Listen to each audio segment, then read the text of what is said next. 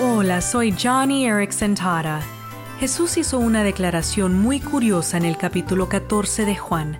Dijo, Cualquiera que tenga fe en mí hará cosas aún mayores que estas. Ahora, muchos creen que estaba hablando de milagros físicos, es decir, que nosotros estaríamos haciendo sanidades por todas partes. Pero ¿acaso la única preocupación de Jesús era la sanidad del cuerpo? Considera esto. Al final de su ministerio público, Jesús solo tenía unos cuantos discípulos que creían a medias en él. Pero después de que resucitó, se predicó un sermón y miles llegaron a la fe. Es por eso por lo que creo que cuando Jesús habló de cosas mayores, se refería a un mayor avance de su Evangelio.